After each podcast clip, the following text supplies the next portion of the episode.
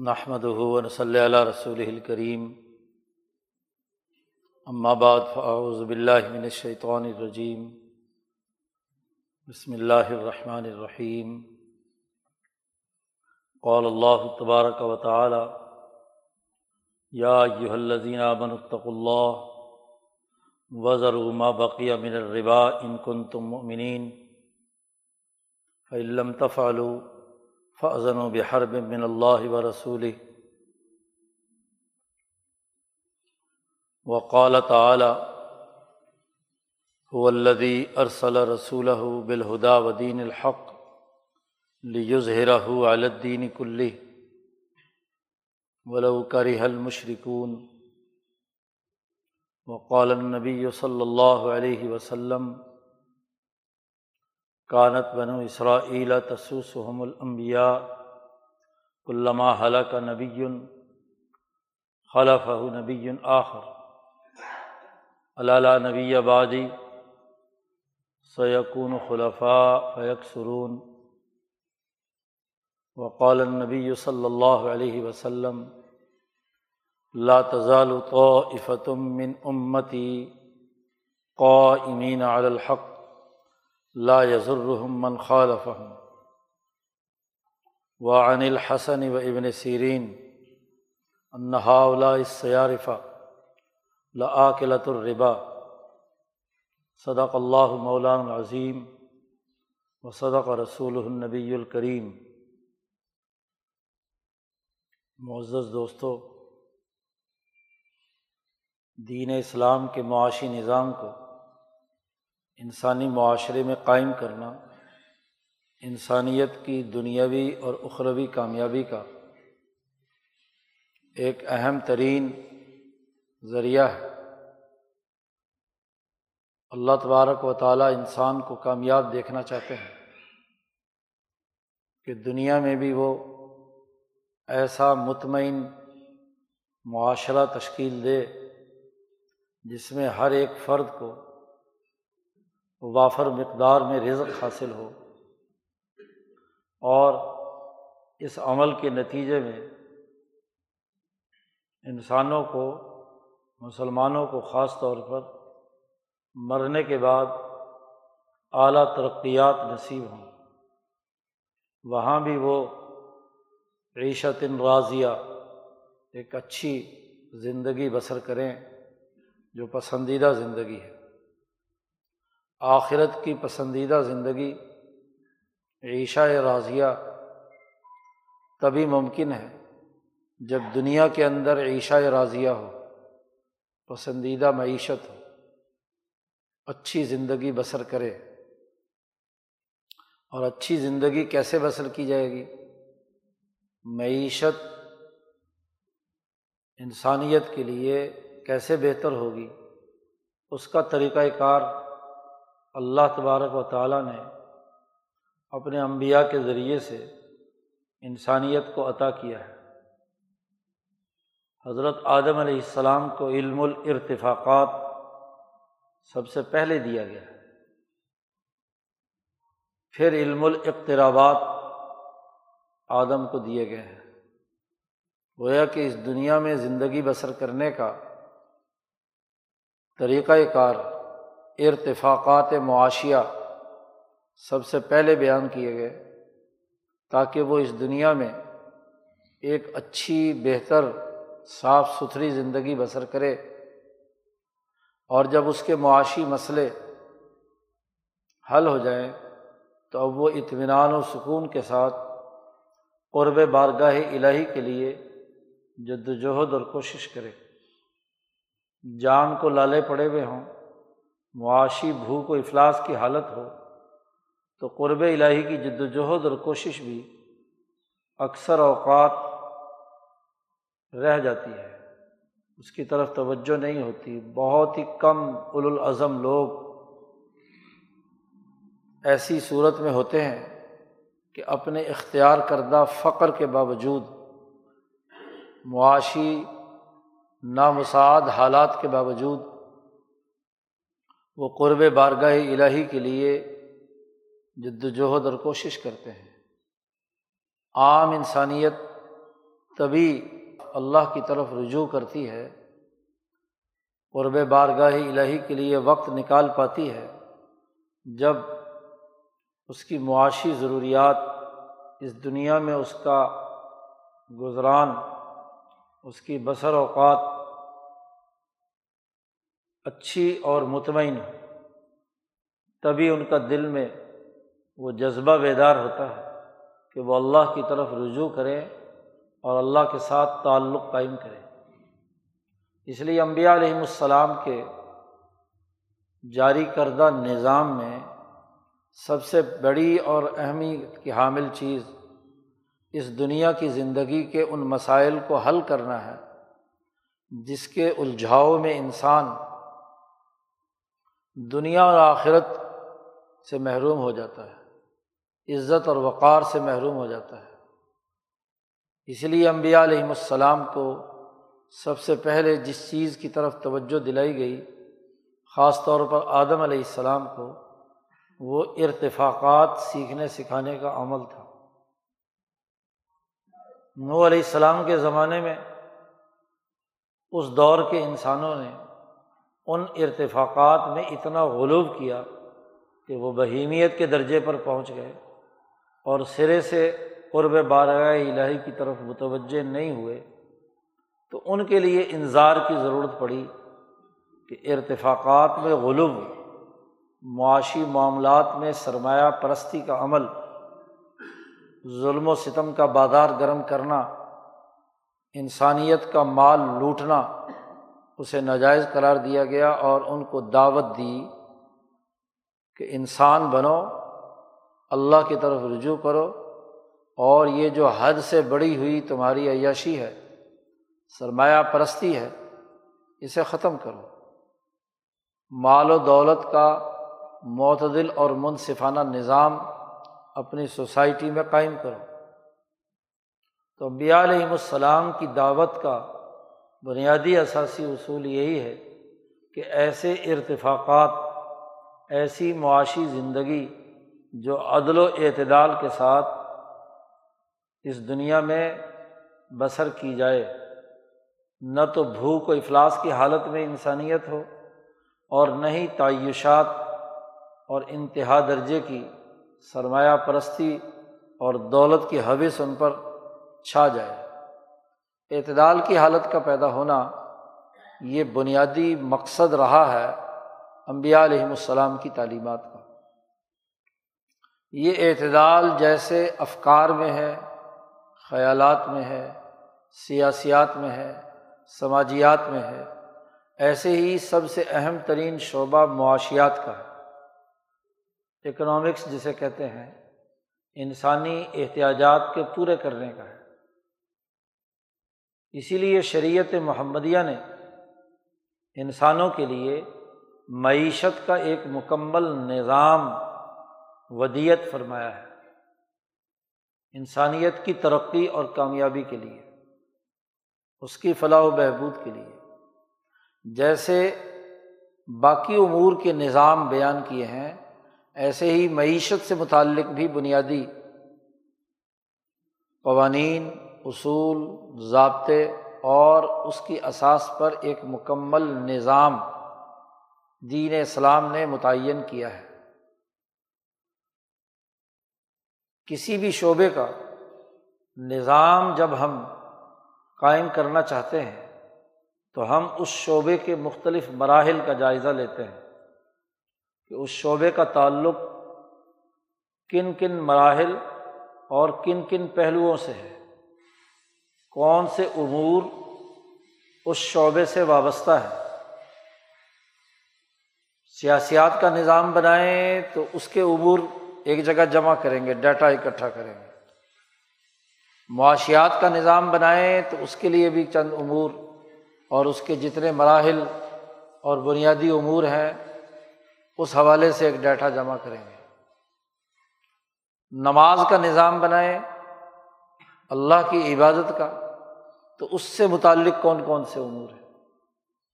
ان کو اکٹھا کر کے نبی اکرم صلی اللہ علیہ وسلم نے ایک نظام متعین کر دیا کہ اللہ کے سامنے اخبار ار اللہ کرنا ہے۔ تو اس اخبات اللہ کے کون کون سے پہلو ہو سکتے تھے؟ کون کون سے اس کے مراحل ہیں؟ ممکنہ طور پر انسانی جسم کے اعضاء کے اللہ کے سامنے عجز و انکساری کے تین ہی پہلو ہو سکتے ہیں۔ اس کے علاوہ چوتھا کوئی پہلو نہیں۔ کہ انسان خدا تعالیٰ کے سامنے ہاتھ باندھ کر کھڑا ہو۔ دوسری ممکنہ شکل ہے رقو میں ہو۔ تیسری ممکنہ مرحلہ ہے کہ ماتھا اپنا زمین پر ٹیک دے، سجدہ کرے۔ چوتھی کوئی اور شکل، عبادت شمار نہیں ہو سکتی، الٹا لیٹے۔ کروٹ کے بل لیٹے تو اسے عبادت نہیں کہیں گے، عجز و انکساری نہیں کہیں گے۔ وہ تو ایک تبھی ضرورت ہے کہ تھک گیا تو آدمی سیدھا لیٹ گیا، اس کروٹ لیٹ گیا، اس کروٹ لیٹ گیا۔ اس کا عبادت سے کوئی تعلق اخبار سے کوئی تعلق نہیں۔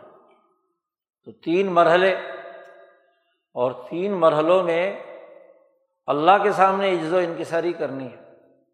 تو اس میں زبان سے کہی جانے والی باتیں ممکنہ کتنی ہو سکتی ہیں؟ تو زبان سے کہی جانے والی باتوں میں قرآن حکیم، اللہ کی تصویر تحمید اور اللہ کی بڑائی کا اعلان کہ کائنات میں سوائے اللہ کے اور کوئی بڑا نہیں ہے۔ تو اللہ اکبر، شروع میں بھی پھر تقویرات انتقال میں بھی اور آخر میں بھی اس نماز سے نکلنے کے لیے سلام پھیر کر اللہ کی رحمت کا جملہ رحمت اللہ ختم بھی اللہ پر اور آغاز بھی اللہ سے۔ اللہ اکبر۔ تو تصویر ہے۔ اللہ کی عظیم کی تصویر یا ربی العلیٰ کی تصویر قرآن پڑھا جائے گا صورت فاتحہ پڑھی جائے گی ثنا پڑھی جائے گی، وغیرہ وغیرہ۔ تو زبان سے ممکنہ کتنی باتیں کہی جا سکتی ہیں؟ جو عبادت شمار ہوں۔ اور اس عبادت کے دوران ادھر ادھر نہ گفتگو کرنی، نہ انسانوں سے باتیں کرنی، اللہ کے سامنے کرنی۔ تو نظام جب بھی کسی شعبے کا استوار کریں گے، مثلاً روزہ ہے، حج ہے، زکوٰۃ ہے، نماز ہے، اس کے امور متعین کیے جاتے ہیں۔ ان امور کے تناظر میں اس کے کرنے کا طریقہ بتلایا جاتا ہے کہ کون سی چیز کہاں اور کس وقت پہ آپ کو سر انجام دینی ہے۔ ایسے ہی سیاست کی بات آئے گی۔ تو سیاست کا تعلق حکومت سے ہے۔ حکومت بنے گی کیسے؟ بن جائے تو حکومت کے ممکنہ شعبے کون کون سے ہو سکتے ہیں؟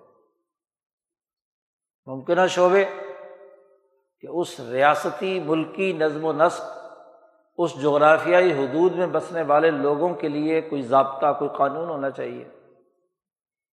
تو سیاست کے لوازمات میں سے یہ ہے، مرحلے میں سے یہ ہے کہ ایک ایسا قانون بنایا جائے جو مسلمت عندہ جمع ہی جو ان کے جمہور انسانوں کا تسلیم کردہ ہو، تسلیم شدہ ہو۔ باہر کی کسی قوم کا بنایا ہوا آئین اور دستور وہ قانون نہیں ہے۔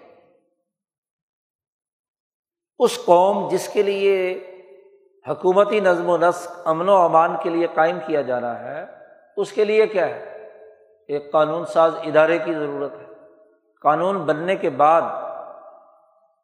اگلا مرحلہ، اس قانون کے مطابق انتظامی نظم و نسق چلانے کی، انتظامیہ کی ضرورت ہے، یہ دوسرا مرحلہ ہے۔ اس کے بغیر کوئی ریاست، کوئی قوم، کوئی سیاست نہیں ہو سکتی۔ انتظامی ڈھانچے کی ضرورت ہے۔ پھر ایک اور مرحلہ یہ ہے کہ کیا جو قانون بنایا تھا اور اس قانون کے مطابق انتظامیہ کی ذمہ داری تھی یا عوام کی ذمہ داری تھی، اس قانون کی پاسداری کرنا، کیا اس کے مطابق واقعی عمل درآمد ہوا ہے؟ کہیں کوئی جھگڑا ہے، کوئی اختلاف ہے، تو اسے حل کرنے کے لیے ایک ادارے کی ضرورت ہے انصاف کے مطابق عدلیہ۔ تو دیکھیے، جب بھی نظام بنایا جاتا ہے، تو اس نظام کے ممکنہ جتنے مراحل ہوتے ہیں، ان مراحل کے مطابق ان کا ایک طریقۂ کار اور ترتیب بنائی جاتی ہے۔ ایسے ہی جب ہم معیشت کا نظام قائم کرنے کی بات کریں گے، تو معیشت کے ممکنہ مرحلے کون سے ہو سکتے ہیں؟ انسان کی احتیاجات اور ضروریات ان کو پورا کرنے کے لیے وسائل کہاں سے آئیں گے؟ وسائل کی تقسیم کیسے ہوگی؟ وسائل کے تبادلے کی اگر ضرورت پیش آئے تو اس کا طریقۂ کار کیا ہوگا؟ ان وسائل کو کیسے استعمال کر کے انسانی احتیاجات پوری کی جا سکتی ہیں؟ تو معیشت میں بنیادی طور پر چار مرحلے ہوتے ہیں۔ دولت کی پیدائش، وسائل کی پیداوار کیسے ہوگی؟ تخلیقی عمل کیسے آ گیا پیدا شدہ وسائل کی تقسیم کیسے ہوگی؟ تقسیم کے بعد تبادلہ اشیا کا بے کا، خرید و فروخت کا قانون کیا ہوگا؟ اور پھر تقسیم شدہ اور تبادلہ شدہ دولت جب انسان کی کسی حاجت کو پورا کرنے کے لیے تیار ہے، تو احتیاجات پورا کرنے کے لیے کیا طریقۂ کار ہوگا؟ کنزمپشن آف ویلتھ کیسے ہوگی؟ تو ممکنہ طور پر کسی بھی معیشت میں ان چار امور سے بحث کی جاتی ہے۔ اسی لیے جو علم، جو اسکول آف تھاٹ معیشت کے ان چار مراحل کے بارے میں ایک طریقۂ کار بیان کرتا ہے۔ وہ ایک نظام معیشت اب طریقۂ کار ممکنہ طور پر دو ہی ہو سکتے ہیں۔ جیسے نماز پڑھنے کے دو طریقے ہو سکتے ہیں۔ الٹا طریقے سے پڑھے، غلط طریقے سے پڑھے، تو نماز فاصل ہو جائے گی۔ اور جو صحیح طریقہ ہے، جو تمام قوموں اور ملتوں کا متفقہ طریقہ ہے، تو وہ پڑھیں گے، اس کے مطابق نماز درست ہوگی۔ زکوٰۃ، حج، سیاست، معیشت۔ قانون بعد میں بنے، انتظامیہ پہلے آ جائے۔ قانون تو آج تک نہ بنے، انتظامیہ پہلے سے مسلط ہو اور مانگے تانگے کا قانون ہو تو ترتیب غلط ہو گئی نا سیاست۔ تو نتائج کیا ہے؟ فساد کی صورت میں ظاہر ہوں گے عدلیہ کا کوئی دستور اور ضابطہ تو ہونا جو جج جیسے چاہے نظری فیصلے کر دے۔ کبھی ایک، کبھی دوسرا، کبھی تیسرا، کبھی چوتھا، ہر معاملے میں۔ کوئی ضابطہ، کوئی قانون، کوئی طریقۂ کار، کوئی پروسیجر صحیح طور پر موجود نہ ہو تو پھر فساد ہی پیدا ہو۔ فساد نام ہی یہ ہوتا ہے کہ کسی بھی سسٹم کو جب غلط طریقے سے استعمال کیا جائے تو وہ فساد وہ خرابی ہے۔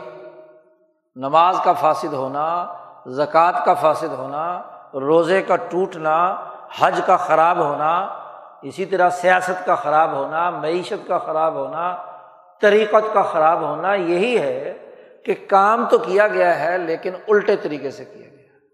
صحیح طریقے سے نہیں کیا۔ اس میں بد نظمی کی گئی ہے۔ اس کی ترتیب بدل دی ہے۔ تو جیسے زندگی کے باقی شعبوں کا نظام استوار کرتے ہوئے بنیادی اثاثی امور کو پیش نظر رکھ کر ایک سسٹم بنایا جاتا ہے۔ اب آپ دیکھیے کہ انسانی زندگی کی معیشت سے متعلق یہ تمام قوانین سازی اور قواعد و ضوابط اور طریقۂ کار، یہ جب اتنی اہمیت رکھتا ہے تو رسول اللہ صلی اللہ علیہ وسلم نے امبیا علیہم السلام کی تعلیمات نے، صحابہ فقہ علماء امت نے معیشت کے حوالے سے بھی ایک بنیادی نظام استوار کیا ہے۔ پہلی غلط فہمی یا بد فہمی یا ناقص عقل اور ناقص دین کا مظہر یہ ہے آج کے اس دور میں، جو ہمارے دماغوں میں ڈال دیا گیا۔ کہ جی نظام زکوٰۃ کا بھی ہے، نظام نماز کا بھی ہے، نظام روزے اور حج کا بھی ہے، نظام عبادات کا تو نام ہے، اس کا تو نظام ہے۔ لیکن سیاسیات اور معاشیات کا کوئی نظام نوزب اللہ حضرت محمد مصطفیٰ صلی اللہ علیہ وسلم نے نہیں دیا۔ بڑے بڑے شیخ الاسلام یہ دعوے کرتے ہیں کہ معیشت کا کوئی نظام دین اسلام نے نہیں دیا۔ نظام تو صرف دو ہیں، ایک سرمایہ داری اور ایک سوشلزم۔ دین اسلام کا کوئی نظام نہیں ہے۔ ہاں ان دونوں شعبوں میں بقول ان کے صرف چند اصول بیان کر دیے ہیں۔ چند اقدار بیان کر دیے ہیں۔ کہ تم ان اخلاقیات کی پابندی کرو اور اخلاقیات پورے ہوں یا نہ ہوں، وہ تو ایک اخلاقی بات ہے۔ نظام تو نافذ العمل ہوتا ہے۔ جیسے مثلاً نماز کا نظام ہے، وہ نافذ العمل ہے۔ امام کے پیچھے ہاں جی لوگوں نے نماز پڑھنی ہے اور امام کی اتباع کرنی ہے۔ وہ اپنا عمل دخل اس کے اندر نہیں کر سکتے۔ تو نماز کا نظام مانتے ہیں، آپ حج کا نظام مانتے ہیں، لیکن جب ارتفاقات کی بات آتی ہے، سیاسیات اور معاشیات کی بات آتی ہے، بالخصوص، اور سماجیات کی بات آتی ہے، تو اس میں ہمارا یہ مذہبی طبقہ، جو اس وقت مروجہ طور پر مذہب کا نمائندہ بنا ہوا ہے، اس کا دعویٰ یہ ہے کہ اس میں کوئی نظام نہیں ہے۔ کہ جسے ہمیں لازمی طور پر اپنانا ہے، چند اخلاقی باتیں، چند اصولی باتیں رسول اللہ صلی اللہ علیہ وسلم نے بتلا دی ہیں۔ بس۔ نظام تو جو اس وقت دنیا میں ہے، ان نظاموں میں سے کسی ایک نظام کو اپنانا پڑے گا۔ چنانچہ، اس غلط دعوے کی اساس پر انہوں نے دونوں میں سے کسی ایک نظام کو، جو سرمایہ پرستی کے نظام سے متاثر ہے، انہوں نے اختیار کر لیا کہ بیسک سسٹم سرمایہ داری ہوگا۔ اور اس میں کچھ ان اصولوں اور قواعد کی بنیاد پر کچھ پیون کاری کی جائے گی، کچھ ملمہ کاری کی جائے گی، کچھ شرطیں ورتے لگا کر کوئی کنٹرولڈ کیپٹلزم کی شکل جو ہے وہ مسلط کر دی جائے۔ تمام اس وقت رجت پسند مذہبی طبقوں کے بنیادی تصورات یہ ہے اور جو علماء یا جو مسلمان سوشلزم سے متاثر ہے ایک دوسری انتہا پر۔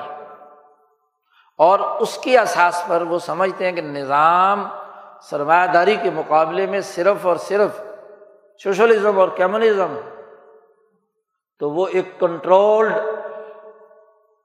سوشلزم کی بات کریں گے۔ یا ایک ایسا سوشلزم جس میں کچھ کھلا پن پایا جائے۔ نظام، بنیاد اس نظام کو بنائیں گے اور پھر اس نظام میں اسلام کی کچھ پیبند کاری کر دیں گے۔ کوئی نماز روزہ داخل کر دیں گے۔ کچھ عبادت داخل کر دیں گے یا کوئی جو اقدار یا اصول نبی اکرم صلی اللہ علیہ وسلم نے یا قرآن نے ایسے بیان کیے ہیں کہ کسی بھی صورت سے ان کا انکار نہیں کیا جا سکتا، تو ان کی بنیاد پر کچھ ترمیم کر کے اسی کو اسلامی سوشلزم کا نام دے کر، عنوان دے کر اس کے مطابق کیا ہے، نظام بیان کریں گے۔ ان دونوں طبقوں کا المیہ یہ ہے کہ یہ اسلام کے ارتفاقات کا کوئی نظام نہیں سمجھتے، اس کے نظام ہونے کا انکار کرتے ہیں۔ اور یہ بات بدیہی طور پر، ظاہری طور پر غلط ہے۔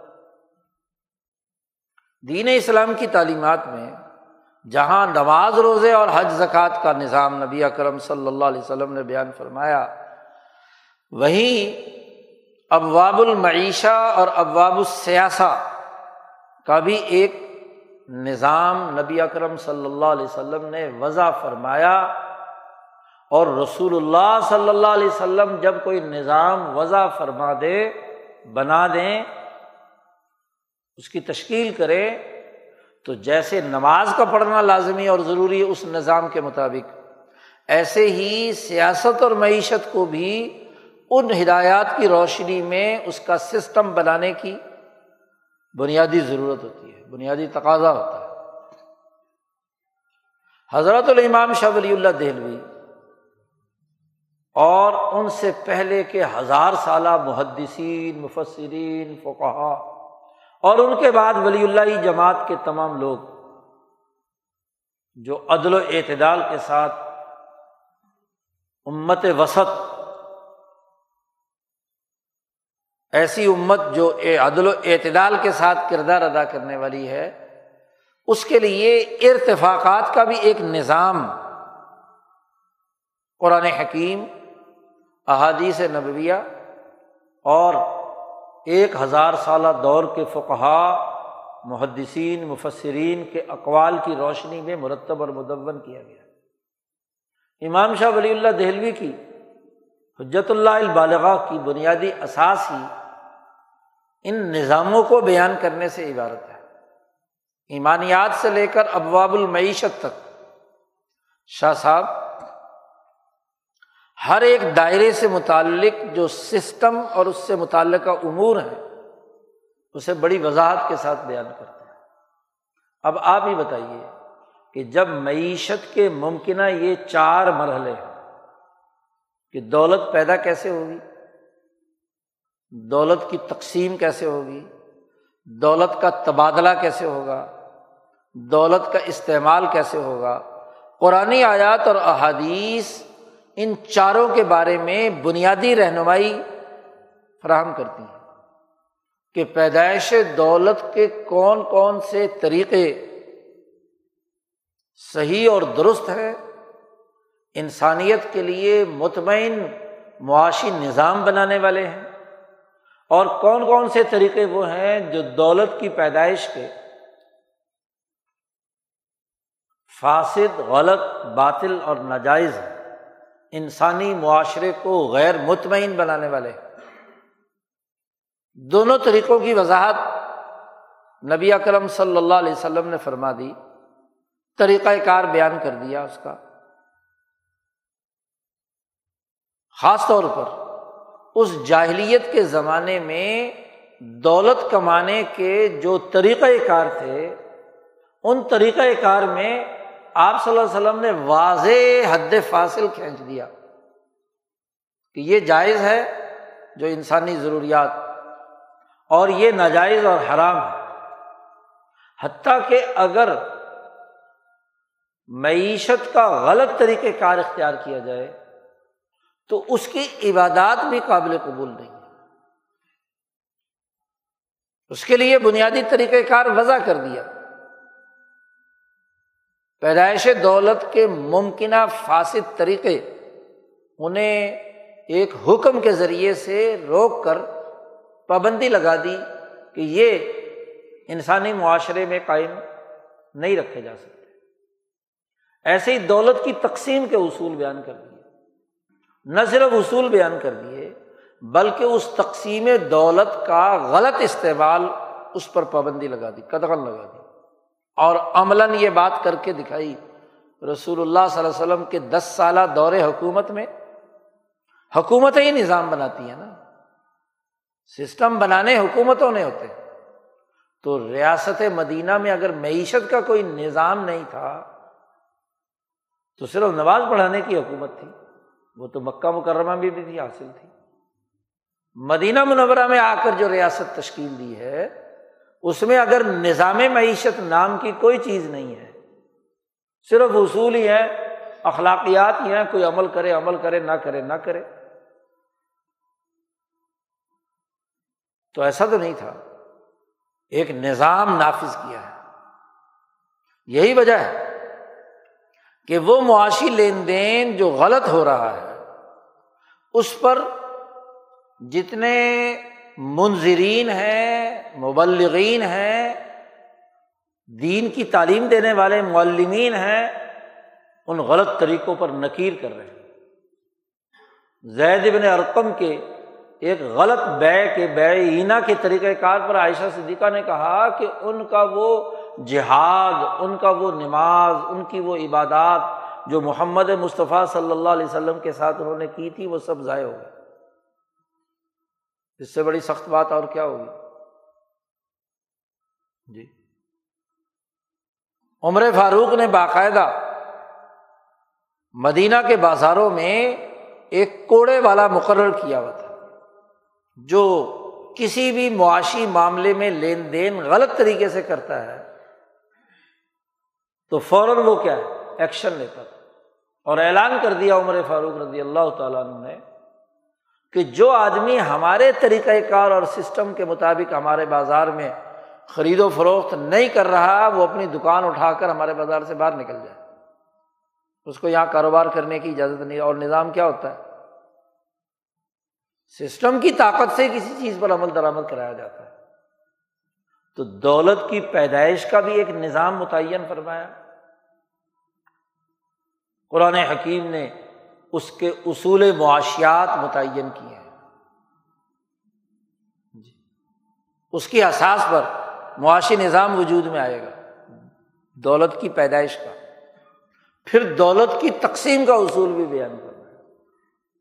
کہ تقسیم انسانی ضرورتوں، انسانی احتیاجات اور ان کی محنت اور ان کی کاوشوں کے طریقے کے طور پر منصفانہ ہوگی، نہ کہ ظالمانہ۔ بے شمار احادیث میں اور آیات قرآن میں تقسیم دولت کے منصفانہ عمل کی پابندی کرنے کا حکم دیا گیا ہے۔ جی۔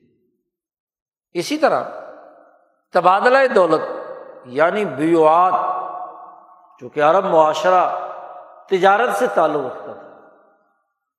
پیدائش کا تو ذریعہ ایک ہی تھا، زراعت۔ اور زیادہ سے زیادہ ایک تاجر ایک جگہ سے مال اٹھا کر دوسری جگہ لے جا رہا ہے۔ بھائی، دولت کی پیدائش یا زراعت کے ذریعے سے ہوگی، یا تجارت کے ذریعے سے ہوگی، یا صنعت کے ذریعے سے ہوگی۔ آج کی صنعت تو نہیں تھی، لیکن دستکاری کسی چیز میں ویلیو ایڈ کرنے کا عمل وہ تو موجود تھا۔ ان تینوں کے علاوہ ممکنہ طور پر دولت کی پیدائش کا اور کوئی طریقہ؟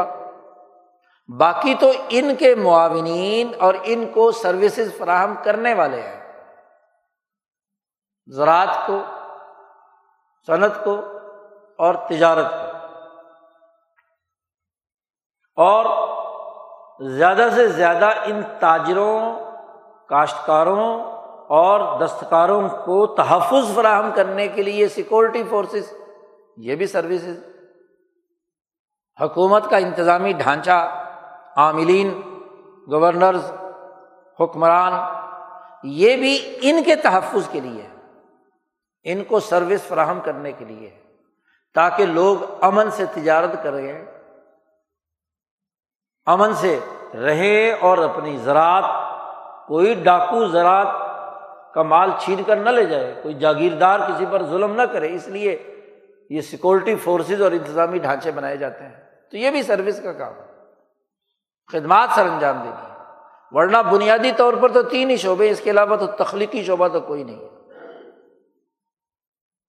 اب آپ دیکھیے کہ دولت کی جو تبادلے کا عمل تھا، بیوات کا، مکے کی سوسائٹی میں خاص طور پر یہ بیوات کا معاملہ زیادہ اہمیت رکھتا تھا۔ اس لیے کثرت سے احادیث اور آیات اس تجارت کے شعبے سے وابستہ ہے کتاب البیو آپ کو ہر فقہ کی کتاب میں ملے گا۔ اس کی بڑی وجہ کہ خرابی کا مرکز وہی تھا۔ دولت کی پیدائش اس زمانے میں نیچرل طریقے سے ہوتی تھی۔ رات سے ہو رہی ہے، دستکاری سے ہو رہی ہے۔ اور اس میں خرابیاں جو واضح بھی ہوئیں، وہ بھی مدینہ جا کر مدینے میں جو کاشتکاروں سے متعلق امور تھے، زمین کی تقسیم کے جھگڑے تھے، پانی کے جھگڑے تھے، آپ صلی اللہ علیہ وسلم نے وہ نمٹائے اور ان کا ایک درست نظام بنا دیا زراعت کا۔ دستکاری جو چھوٹی موٹی تھی، کھجور کے پتوں سے بنانے والی چیزیں، کپڑا بننا وغیرہ وغیرہ، اور اکثر وہ باہر سے چیزیں آتی تھیں۔ تو وہاں کے اس دور میں، وہاں کے معاشرے میں معیشت میں سب سے زیادہ اہم کردار تجارت کا تھا۔ اس لیے بیوات سے متعلق تفصیلی مسائل اور اس کا پورا سسٹم ہمیں بیوات کی کتابوں میں ملتا ہے۔ خرید و فروخت اور لین دین کے حوالے سے۔ اب تبادلہ دولت کے حوالے سے ایک مستقل نظام نبی اکرم صلی اللہ علیہ وسلم نے وضع فرمایا۔ اور پھر تبادلہ شدہ اور تقسیم شدہ دولت کے استعمال کرنے کا طریقہ بھی قرآن حکیم نے بیان کر دیا۔ کہ جس میں نہ تو بخل اور نہ ہی اصراف بلکہ کانا بین دالی کا قوامہ دونوں کے درمیان متوازن طریقے سے دولت کا استعمال ہونا ہے، وسائل کا استعمال ہونا ہے، نہ تعیش پسندانہ اور نہ ہی بالکل افلاسانہ اور غریبانہ، کہ انسان کی ضرورت بھی پوری نہ ہو۔ سب سے مرکزی چیز بے تھی۔ اچھا اب جب بنیادی چیز بے تھی اس زمانے میں، تو اسی پر تفصیلات موجود ہیں۔ ہمارے علماء کہہ دیتے ہیں کہ دیکھو جی حضور صلی اللہ علیہ وسلم نے تو صرف بیوات پر ہدایات دی ہیں یا ان کا ایک نظام بتلایا ہے، باقی تین شعبوں میں تو ایسی کوئی بات نہیں ہے۔ ان کا بھی تو نظام ہے، تینوں شعبوں کا۔ اور ان سے مل کر ایک نظام معیشت استوار ہوتا ہے۔ تو گویا کہ پہلی بات جو سمجھنے کی ہے، وہ دین اسلام کا ایک کامل، مکمل، معاشی نظام ہے۔ آج کے ان مادی دونوں نظاموں کے مقابلے پر۔ سرمایہ داری کے مقابلے پر بھی اور سوشلزم کے مقابلے پر۔ اور یہ کوئی آدمی دعویٰ کرے کہ اسلام کا کوئی نظام معیشت نہیں ہے، وہ غلط بات کہہ رہا ہے۔ وہ دین اسلام کے بنیادی تعلیمات کو پس پش ڈال رہا ہے۔ پہلی بات۔ دوسری بات۔ کہ اب اس نظام معیشت میں سب سے اہم ترین عمل تبادلہ دولت کا ہے۔ تبادلہ دولت کہتے ہیں بیک ہو ایک دوسرے کے ساتھ اشیا کا تبادلہ۔ اور تبادلے کی ضرورت اس لیے پیش آتی ہے کہ ایک جنس آپ کے پاس زیادہ ہے۔ آپ نے کاشتکاری سے حاصل کی، خرید کر حاصل کی خود اپنی کوئی اس کے اندر افادیت پیدا کی اور آپ اس شعبے میں مہارت رکھتے ہیں۔ دوسرا آدمی دوسرے شعبے میں مہارت رکھتا ہے۔ اس نے وہ چیز پیدا کی ہے۔ اب دونوں نے تبادلہ کرنا ہے۔ تو تبادلے کی سہولت کے لیے درمیان میں زر پیدا کیا گیا۔ زر انسان کی ضروریات میں سے ایسے ہے کہ تبادلہ اشیا کے عمل کو آسان بنا دے۔ اب دیکھنا یہ ہے کہ یہ جو تبادلہ اشیا جو ہو رہا ہے یا اجناس کا تبادلہ ہو رہا ہے، اس بے کا مقصد تو آپ اس جنس کو خرید کر اپنی ضرورت پوری کرنا چاہتے ہیں۔ اجناس انسانی احتیاجات کو پورا کرنے کا ذریعہ ہے بھوک لگی ہوئی ہے، حاجت ہے۔ تو گندم اور اس کی روٹی اور کھانے پینے کی چیزیں آپ کی حاجت کو پورا کرنے کے لیے تو گندم خریدنا، کھانے پینے کی غذائی اشیا خریدنا وہ آپ کی ضرورت ہے اور وہ جنس ہے۔ کپڑے کی ضرورت ہے، دوسرا آدمی کپڑا بناتا ہے تو آپ نے اس سے کپڑا خریدا ہے۔ تو کپڑا ایک ضرورت ہے۔ اس عمل کو آسان بنانے کے لیے زر تخلیق کیا گیا، سونا اور چاندی۔ زر خود کوئی مقصد نہیں۔ زر صرف اور صرف تبادلہ اشیا کے لیے ایک سہولت کاری کا کردار ادا کرنے والا۔ اصل تبادلہ اشیا کا ہے۔ بے شمار احادیث اور آیات قرآن اس حقیقت کی نشاندہی کرتی ہیں کہ بے میں انسانی احتیاجات کی تکمیل کے لیے اجناس کا تبادلہ ہوگا اور اس اجناس کے تبادلے میں دونوں چیزیں، دونوں فریقین اور سوسائٹی کے عرف کے مطابق برابر ہونی چاہیے۔ کیونکہ محنت اس نے بھی کی ہے، محنت اس نے بھی کی ہے۔ دونوں میں ایک دوسرے کا ہم مثل ہونا ضروری ہے۔ اگر وہ دونوں ہم مثل ہیں، تو پھر اس میں تفاضل یعنی زائد وصول کرنا جائز نہیں ہے، درست نہیں ہے۔ گندم لے کر گندم لینا، تبادلہ کرنا، اول تو اس کی ضرورت نہیں ہے۔ کیوں ہو رہا ہے تبادلہ؟ اور اگر اس تبادلے کے اندر کوئی ایک فریق زائد گندم لیتا تھا، البیع الجاہلی کے تحت کہ جی میری گندم تو بہت اچھی ہے اور اعلیٰ نسل کی ہے اور تمہاری گندم بہت ردی ہے یا کم درجے کی ہے، تو مجھے زائد دو۔ تو یہ جو زائد ہے، اس کو ناجائز کرا دیا۔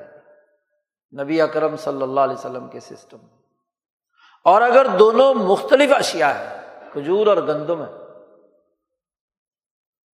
تو عرف میں کتنی گندم کے بدلے میں کتنی کھجور آتی ہے؟ اس کا لحاظ اور خود دونوں فریق جو ہے وہ اپنا اپنا اندازہ لگائیں کہ وہ دونوں کتنی کھجور دے کر کتنی اس کے بدلے میں گندم کو اس کے برابر سمجھتے ہیں۔ تو وہ جو سمجھ لیں، جو مارکیٹ کا ریٹ ہو، اس کے مطابق کیا ہے؟ تو بدلا کر رہے تو بے کے اس عمل میں لازمی شرط قرار دے دی، اجناس کا عمل دخل۔ اور اجناس کے عمل دخل میں تفاضل بھی ناجائز قرار دیا اور ادھار بھی ناجائز قرار دیا۔ خاص طور پر جب دونوں ہم مثل چیزیں ہوں۔ پھر ان دونوں کے درمیان جو زر کی تخلیق ہوئی تھی اور زر کو اصل بنا دیا جائے سود خوری میں ہوتا کیا ہے؟ کہ وہ جو زر آپ نے دیا دوسرے کو اس پر ایک مخصوص مدت کے بعد واپسی کی صورت میں فالتو زر وصول کر رہے ہیں تو اس کا مطلب یہ کہ ایک تو یہ دونوں تبادلہ زر ہے تبادلہ اجناس نہیں ہے۔ اور جب تبادلہ زر ہے اور دونوں کی جنس ایک ہے، تو وہ یکساں ہونے چاہیے۔ ایک تولا سونا دیا ہے تو ایک تولے سونے کا ہی۔ دینار دیا ہے تو جس وزن کا یہ دینار ہے، اسی وزن کا کیا ہے؟ دینار اسے دینا ہوگا۔ اس میں نہ تو تفاضل جائز ہے اور نہ ہی ادھار جائز ہے۔ تو یہ سسٹم ہی تو ہے۔ اسی کو ربا کہا گیا اور اسی کو ناجائز قرار دیا گیا۔ کہ یہ سود خوری کہ آپ دوسرے کی محنت پر ڈاکہ ڈال کر اس سے زائد چیز وصول کر رہے ہیں۔ اب سود خوری کا بڑا گہرا تعلق زر کے معاملات سے تھا، زری پالیسی کے ساتھ۔ کسی بھی نظام معیشت میں زری پالیسی ہی بڑی بنیادی اہمیت رکھتی ہے کہ وہ سب لین دین، بیوات وغیرہ تمام میں بنیادی کردار ادا کرتی ہے۔ پیدائش دولت میں میں بھی ایک مزدور کام کرے گا تو آپ معاوضہ لے گا زر کی صورت میں۔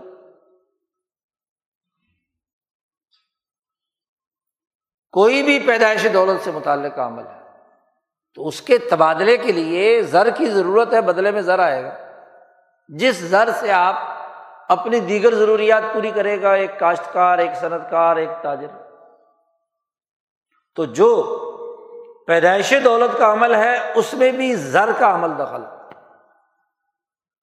تقسیم بھی جو ہوگا اشیا و اجناس کے ساتھ ساتھ زر کی بھی تقسیم۔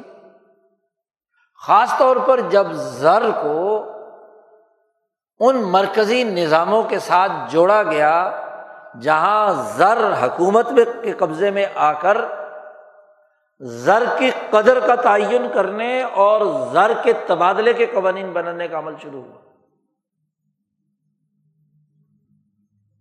اسی طرح اس کا تعلق تبادلہ دولت سے بھی ہے، اس کا تعلق دولت کے استعمال اور اس کے ہاں جی صرف سے بھی ہے۔ تو زر جو ذریعہ تھا صرف اجناس کے تبادلے میں سہولت پیدا کرنے کا، وقت گزرنے کے ساتھ ساتھ وہ زر اصل قرار پا دیا۔ اس کا تبادلہ ہونے لگا۔ یہ وہ خرابی تھی جو مکہ مکرمہ کی اس تجارتی معیشت کے اندر پائی جاتی تھی۔ یہی ربا ہے۔ اور اسی کے بارے میں کہا نبی اکرم صلی اللہ علیہ وسلم کو۔ اللہ پاک کی طرف سے کہا گیا، اے ایمان والو، ان سے کہہ دیجیے کہ لاتا کل الربا از آفم دگنا تگنا سود مت کھاؤ۔ یا سود مرکب ہی نہیں، سود مفرت بھی نہ جائے۔ سود کی جو بھی شکل ہے، زائد کی جو بھی شکل ہے، اسے ناجائز قرار دے دیا گیا، ممانعت قرار دے دیا گویا کہ نظام معیشت کی ریڑھ کی ہڈی، جو ان تمام چاروں شعبوں میں بنیادی کردار ادا کرتی ہے، وہ زر اور زر کے تبادلے کا عمل، اس میں وہ فاضل مال یا ایسی مدت جس مدت کے ذریعے سے چیز میں اضافہ کر دیا گیا، زر میں اضافہ کر دیا گیا، تو وہ سود بن گیا۔ اس لیے سود کی ممانعت کر کے واضح طور پر پابندی لگا دی گئی۔ چنانچہ یہ صورت بقرہ کی وہ آیات جن پر گزشتہ جمعے میں گفتگو ہوئی تھی، ان کے ذریعے سے واضح طور پر اللہ نے اعلان کر دیا۔ کہ جو سود خور ہیں وہ ایسے ہیں جیسے شیطان نے انہیں پاگل کر دیا۔ یہ تخبت و شیطان من المس یعنی زر کو اصل قرار دے کر اس پر کھانے پینے کا سارا نظام انہوں نے استوار کر لیا۔ سود خوری پر ہی سب کچھ چل رہا ہے۔ کام کاج کچھ نہیں۔ اور وہاں واضح طور پر، دو ٹوک طور پر اللہ نے کہہ دیا کہ احل اللہ البیا و ہر ربر سود حرام ہے اور بے کو اللہ نے حلال قرار دیا۔ جبکہ ان کا دعویٰ یہ تھا کہ ان نم البے و مصر روا یعنی البے الجاہری دراصل الروا ہی تو تھی۔ اس کی تو ممانعت کی گئی۔ اور صحیح بے کا طریقۂ کار بیان کر دیا گیا۔ اسی رقو کا آخر ہے یہ آیت جو ابھی خطبے میں تلاوت کی گئی ہے۔ یا الزین آمن التق اللہ وزر ماں باقیہ من ربا ان کن تم مومنین اے ایمان والو، اللہ سے ڈرو تقوا اختیار کرو۔ اور تقوا کی تشریح، حضرت شیخ عبد القادر جیلانی فرماتے ہیں کہ اس آیت کی تشریح قرآن کی یہ آیت ہے، ان اللہ امر بالعدل والاحسان و تعیز القربہ و ینہا عن الفحشائی والمنکر والبغض گویا کہ مومنین کو حکم دیا گیا ہے اتق اللہ اللہ سے ڈرو اور عدل و انصاف سے کام لو۔ کیونکہ پیچھے سیاق و سباق معیشت اور معیشت سے بھی اہم ترین شعبے سود سے متعلق چل رہا ہے۔ عدل و انصاف سے کام لو، اللہ سے ڈرو، خدا کا خوف کھاؤ۔ اور وزر ماں باقیہ من الروا سود خوری کی جتنی شکلیں باقی رہ گئی ہیں، انہیں چھوڑ دو، حکم ہے، ضرور۔ جیسے عقیم الصلاط حکم ہے آت الزکات حکم ہے، ایسے ہی ضرور چھوڑ دو۔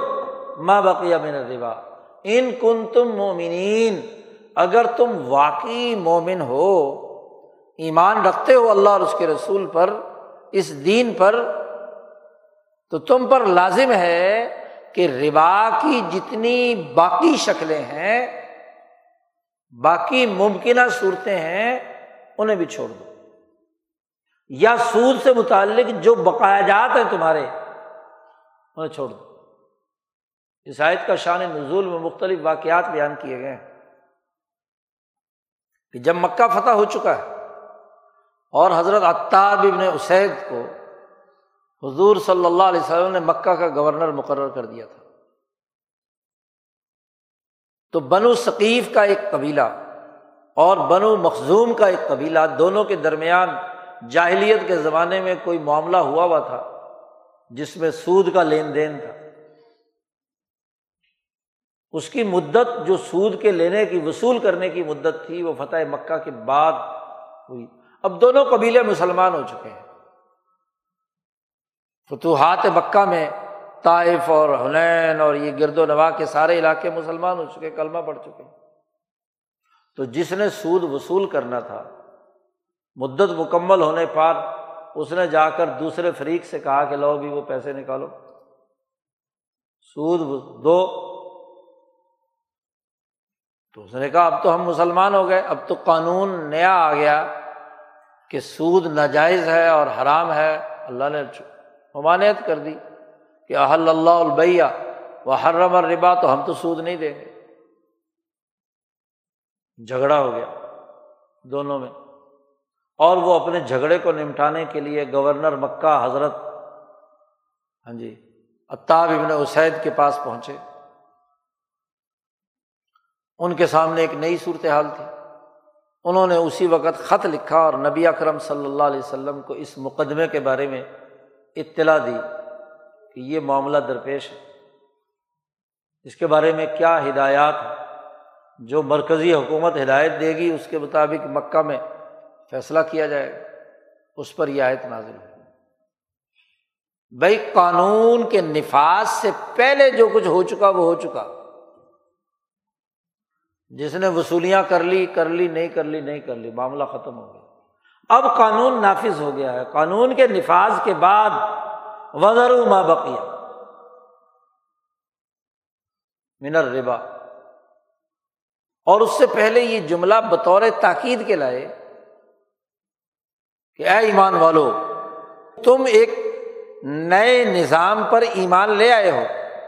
جاہلیت کا نظام ختم ہو چکا ہے۔ اللہ اور اس کے رسول کی حکومت تم نے تسلیم کر لی ہے۔ جب حکومت نے ایک آڈر جاری کر دیا، ایک نظام جاری ہو گیا، تو اس کے حوالے سے تمہاری ذمہ داری ہے کہ وزر ما بقیہ میں ربا اور اگلا جملہ ان کن تم مومنین یعنی واقعی اگر تم ایمان لانے والے ہو۔ ایک ہے بس ظاہری طور پر کلمہ پڑھ کر دیکھا کہ سارے قبیلے مسلمان ہو رہے ہیں، ہم بھی ہو گئے مسلمان۔ تو روایتی اسلام کی بات نہیں ہو رہی، رسمی اسلام کی بات نہیں ہو رہی۔ اگر واقعی تمہارے دلوں میں پختہ ایمان ہے، ایمان حقیقی ہے، تو ایمان حقیقی کا تقاضا یہ ہے کہ پچھلے جتنے بھی معاہدے ہیں، کسی کا کسی کے ذمے کوئی باقی ہے، تو ماں باقی یا میرا ریبا اسے چھوڑ دو، ضرور۔ اور صرف اتنی بات نہیں کہی۔ اللہ نے کہا فعلم تفعلو فضن ہر بن اللہ و رسول ہی اگر تم مسلمان ہونے، قانون کے نفاذ ہونے کے باوجود تم یہ کام نہیں کرو گے بقایا سود وصول کرو گے تو اللہ اور اس کے رسول کا تمہارے ساتھ اعلان جنگ ہے۔ فضن و حرب من اللہ و رسول گورنر کو لکھا مکہ کو کہ اگر یہ آپ کا فیصلہ نہ مانے اور ابھی بھی سود خوری کی طرف جائیں تو ان کے خلاف جنگ لڑو۔ اعلان کر دو کہ جنگ کی تیاری کرو، اب ہم تم سے لڑنے آ رہے ہیں۔ فضن ہر بن اللہ و رسول اللہ اس کے رسول سے تم اعلان جنگ کرتے۔ حرب ہے، لڑائی گویا کہ گورنر صاحب اپنی اتھارٹی کے ذریعے سے اس بات کو یقینی بنائیں کہ اس حکم پر عمل درآمد ہوا ہے یا نہیں۔ ربا کی جتنی شکلیں ہیں، سب کی سب کیا ہے، ختم ہو یہ اس طرح کے واقعات بہت سارے پیش آئے۔ تو حجت الوداع کے موقع پر نبی کرم صلی اللہ علیہ وسلم نے کھل کر اعلان کر دیا۔ اللہ خبردار، لوگوں سن لو۔ ہر ربا جو جاہلیت کے زمانے کا تھا، آج کے بعد میرے قدموں کے نیچے رون دیا گیا۔ موضوع ان تحت قدمیا میں نے پاؤں کی ٹھوکر سے اسے ختم کر دیا۔ اور اس سلسلے میں سب سے پہلا سود میں اپنے خاندان کا ختم کرتا ہوں۔ حضرت عباس نے جو فلاں فلاں فلاں فلاں کو جو سود پہ پیسے دیے ہوئے تھے اور اس کا سود وصول کرنا تھا، میں اعلان کرتا ہوں اپنے خاندان کا کہ وہ سود معاف ہے۔ ختم۔ قانون پر عمل درآمد تبھی ہوگا نا کہ جب سب سے پہلے اپنے خاندان سے بات شروع کی جائے۔ حضرت عباس فتح مکہ کے موقع پر مسلمان ہوئے۔ ہیں اور ایک واقعہ آیت کے شان نزول میں حضرت عباس کا بھی ہے۔ انہوں نے بھی جن لوگوں سے سود وصول کرنا تھا، انہوں نے مطالبہ کیا۔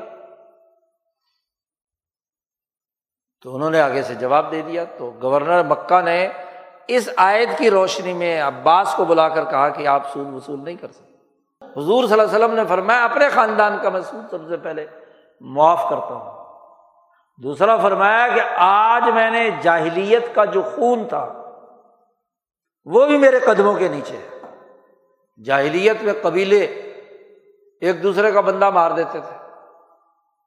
تو جس کے ذمے کسی کا ہاں جی بچہ کسی نے مار دیا، کوئی بندہ قتل کر دیا، تو اس کو یہ حق حاصل ہوتا تھا کہ دوسرے قبیلے کا کوئی نہ کوئی بندہ مار دے۔ اس کو دم کہتے تھے۔ تو رسول اللہ صلی اللہ علیہ وسلم نے فرمایا کہ جاہلیت کا یہ خون اور قتل و غارت گری کا سلسلہ بغیر قاتل کو سزا دیے ہوئے، بغیر کسی قصاص کے قانون کے دوسری پارٹی کا بندہ مارنا ہے کوئی بھی مل جائے۔ جیسے آج بھی جاہلیت کے زمانے میں پچھلے دنوں آپ کے سندھ کے علاقے میں، کند کوٹ اور جیکو آباد کے علاقے میں، شکارپور میں دو قبیلوں کی لڑائی ہے۔ ایک قبیلے کا بندہ مر گیا۔ تو اب وہ دوسرے قبیلے کے کسی بھی بندے کی طاق میں ہے۔ شکارپور سے بس آ رہی ہے سکھر، اس میں مخالف قبیلے کا بندہ سوار ہے، اسے اتار کر گولی مار دیں۔ چاہے وہ قاتل ہو نہ ہو۔ تو یہ جو ظلم و زیادتی کا جاہلیت کا زمانہ تھا، نبی اکرم صلی اللہ علیہ وسلم نے فرمایا کہ یہ میرے قدموں کے نیچے اب آج کے بعد کوئی بھی خون کا اس طریقے سے قبائل کا بدلا نہیں لے گا۔ اس بیچارے کا کیا قصور جسے دوسرے قبیلے کا ہے لیکن مار دیا اس لیے ان کے قبیلے نے ہمارے قبیلے کا بندہ مارا تھا۔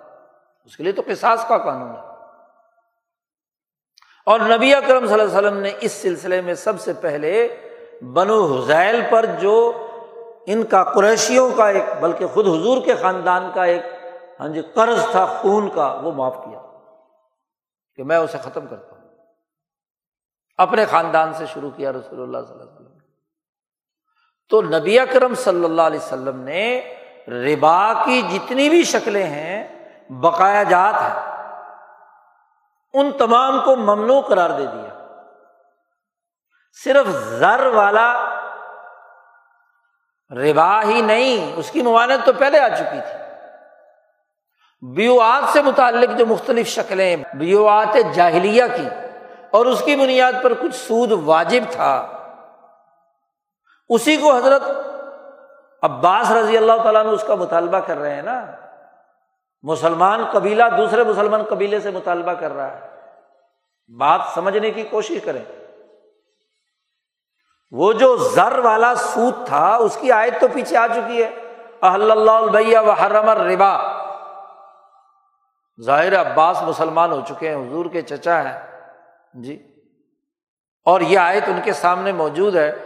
اور ایک روایت میں حضرت عثمان بھی ہیں ہیں جی اور دوسری اپنا دو اور واقعات بھی ہیں، خالد بن ولید اور عباس کے درمیان بھی اسی طرح کا کوئی معاملہ ہے۔ بے کا، بے جاہلیہ کی بنیاد پر ایک سود کی شکل تھی۔ ان کا خیال یہ تھا کہ یہ جو صرف زرعی پالیسی میں زر کا جو لین دین کا معاملہ ہے، یہ سود کیا ہے۔ اس کی ممانعت کہی ہے کہ احل اللہ البیہ و حرم الربا۔ یہ جو باقی بجوات اور باقی جو معاملات ہیں، یہ گویا کے سود کے زمرے میں نہیں آتی، یہ تو بے ہے۔ جس کو اللہ نے کیا ہے، حلال قرار دیا۔ ورنہ حضور صلی اللہ علیہ وسلم کے صحابی، نبی اکرم صلی اللہ علیہ وسلم کے سگے چچا، وہ آیات قرآن کے نزول کے باوجود بھی سود کا مطالبہ کریں۔ جاہلیت کے زمانے کے آکت کا وہ دراصل ان بیوات یا ان معاملات جن میں فالتو وصول کیا جانا تھا اور ان کا خیال یہ تھا کہ یہ البے الجاہلیہ ہے، بے کی بنیاد پر ہے، تو یہ بے ہے، بے کی بنیاد پر یہ مطالبہ کیا جا سکتا ہے؟ تو اللہ نے کہہ دیا، نہیں، بے کی جتنی باقی شکلیں یا سود کی جتنی باقی شکلیں جاہلیت کے بے کے اعتبار سے پائی جاتی ہیں، ان تمام کو چھوڑ دو۔ وزر و ماں من الربا۔ اس آیت نے آ کر واضح کر دیا کہ صرف زر ہی کی بات نہیں، تبادلہ دولت اور تقسیم دولت، پیدائش دولت، صرف دولت کی تمام وہ ممکنہ شکلیں جن میں ظلم و استحصال اور بغیر کسی عوض کے دولت کمائی جا رہی ہو، خواہ اس کا ٹائٹل بے کا ہی کیوں نہ ہو خرید و فروخت کا کیوں نہ ہو، وہ بھی ممنوع ہے۔ اور جو لوگ یہ کام نہ کریں، اس بے الجاہلیہ کی بنیاد پر سود کے بقایا جات کو ختم نہ کریں، تو ان کے لیے کہا فعلم تفلو فوزن و بحرب من اللہ و رسول ہی اگر تم کیا ہے باز نہیں آتے تو پھر گویا کہ اعلان جنگ کرو اللہ اور اس کے رسول سے اور اللہ اور اس کا رسول تمہارا مقابلہ کرے گا۔ جنگ ہوگی۔ گورنر کو لکھ رہے ہیں۔ ان کو یہ آیت لکھ دی کہ چلو کرو عمل۔ اور پھر اسی رقو کے بعد ادھار لین دین سے متعلق پورا ایک ضابطہ، پورا ایک رقو حاصل کیا۔ یا امن تم بدین الا اجل مسمن فخت کہ اگر کوئی ادھار معاملہ کرنا بھی ہو تو اسے لکھو۔ لکھوانے والا صحیح لکھوائے، لکھنے والا صحیح لکھے، گواہی دینے والے صحیح گواہی دیں، وغیرہ وغیرہ۔ ہر ایک کے فرائض۔ یعنی کوئی بھی معاملہ سود کے علاوہ ہوگا اور نقد و نقد ہوگا۔ اور اگر کہیں ادھار کی ضرورت پیش آ جائے تو اس کا پورا ایک ڈاکومنٹ تیار کرو۔ تو یہ نظام معیشت نہیں ہے تو اور کیا ہے؟ اب آپ دیکھیے کہ اس نظام معیشت کی بنیاد سود کی ہر طرح کی شکلوں کی کیا ہے؟ ممانعت اسی لیے وہ بیوات جو جاہلیت کے زمانے میں سود پیدا کرنے کی شکل تھی، عینا یا بے کی اور لین دین کی جتنی بھی شکلیں تھیں، ان تمام کو اسی لیے ممنوع مزابنہ محاقلہ وغیرہ وغیرہ، ان کو ممانعت اس کی قرار دے دی گئی۔ صرف بے مرابہ اور اس کے ساتھ جو بیوات کی دو تین شکلیں جائز اور درست تھیں، تولیہ ہے، مفاوضہ ہے ہاں جی ان کو جائز قرار دیا کہ آپ اپنی لاگت چیز کی بتائیں کہ آپ کو یہ چیز کتنے میں پڑی، کتنی لاگت اس پر آئی۔ اور وہ متعین طور پر کہے کہ میں اس پر اتنا پرافٹ لینا چاہتا ہوں۔ اس کو بے مرابع کہتے ہیں۔ اس کی بھی اپنی شرائط جی۔ جتنے میں لی اتنے میں بیچ دو۔ جتنے میں لی اس سے زائد بیچ دو۔ اس جتنے میں لی اس سے کم میں ایک آدمی بیچتا ہے اپنی ضرورت کے لیے۔ تو ممکنہ جتنی بھی بے کی شکلیں صحیح اور درست تھی وہ احادیث میں اور دین اسلام کے نظام میں متعین کر دی گئی ہماری فقہ کی کتابوں میں فقہ کی کتابوں میں اس کی تفصیلات موجود ہیں۔ یہی حال مالی معاملات میں لین دین کا مزاربت کا تھا، شرکت کا تھا۔ ایک آدمی رب المال ہے اور ایک مزارب ہے۔ مزارب یعنی اس مال کو لے کر سفر کرنے والا اور اس کے اندر محنت اور مشقت کرنے والا۔ اس کی شرائط بھی طے ہیں اور رب المال کی شرائط بھی طے ہے اسے کیا کیا کام کرنے اس نے کیا کیا کام کرنا وہ اپنی شرائط لگائے اور وہ اپنی۔ اور پھر جو کچھ مزارب نے کیا ہے، اس مزارب کی محنت سے جو چیز ہوئی ہے پرسنٹیج کے اعتبار سے تقسیم ہو۔ تو تعاون باہمی کی ایک شکل تھی کہ جس کے ذریعے سے سوسائٹی میں معاشی سرگرمیاں ریگولیٹ ہو آگے بڑھے تو شرائط اور پابندیاں باقاعدہ فقہ نے احادیث کو دیکھ کر، دین کے سسٹم کو سامنے رکھ کر، تمام روایات کو سامنے رکھ کر متعین کیے۔ یہی حال مزارات وغیرہ کا ہے۔ جو بھی مالی تعاون باہمی کی شکلیں تھیں۔ اور اگر ان شرائط کو ختم کر دیا جائے، نظر انداز کر دیا جائے، تو ان تمام کے معاملات اور لین دین میں سود کا عمل دخل شروع ہو جائے گا۔ ربا۔ تو پورا ایک نظام استوار کیا۔ اب آپ دیکھیے کہ دین اسلام کا یہ ہزار بارہ سو سالہ نظام نظام معیشت دنیا بھر میں نافذ العمل رہا جہاں جہاں مسلمانوں کی حکومتیں۔ اور جب سے یہ عالمی استحصالی نظام آپ پر مسلط ہوا ہے، سرمایہ داری کا۔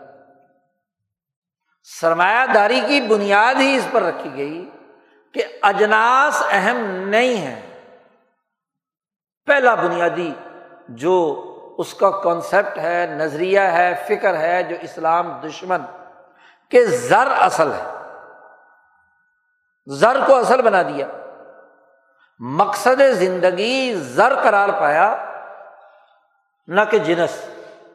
جبکہ عقل کا تقاضا یہ بھی ہے کہ ایک انسان کی ایک حاجت ہے کھانے، پینے، رہنے وغیرہ وغیرہ استعمال کی، تو ان ضرورتوں کو پورا کرنا اصل ہے۔ کپڑا پہننا، روٹی کھانا، مکان کا ہونا، دیگر امور کا سر انجام دینا، معیشت کے ساتھ تو ان کا تعلق ہے۔ سونا چاندی کھایا جاتا ہے۔ سونا چاندی پیا جاتا ہے۔ اس کا لباس پہنا جاتا ہے۔ اس سے مکان بنایا جاتا ہے۔ فی ذات ہی اپنے جسم اور اپنے وجود کے ساتھ وہ انسان کے کسی حاجت کو پورا نہیں کرتا۔ لیکن کانسیپٹ اور نظریہ سرمایہ داری کا یہ بن گیا جس پر پورا سرمایہ داری نظام استوار ہے کہ اصل کیا ہے؟ زر۔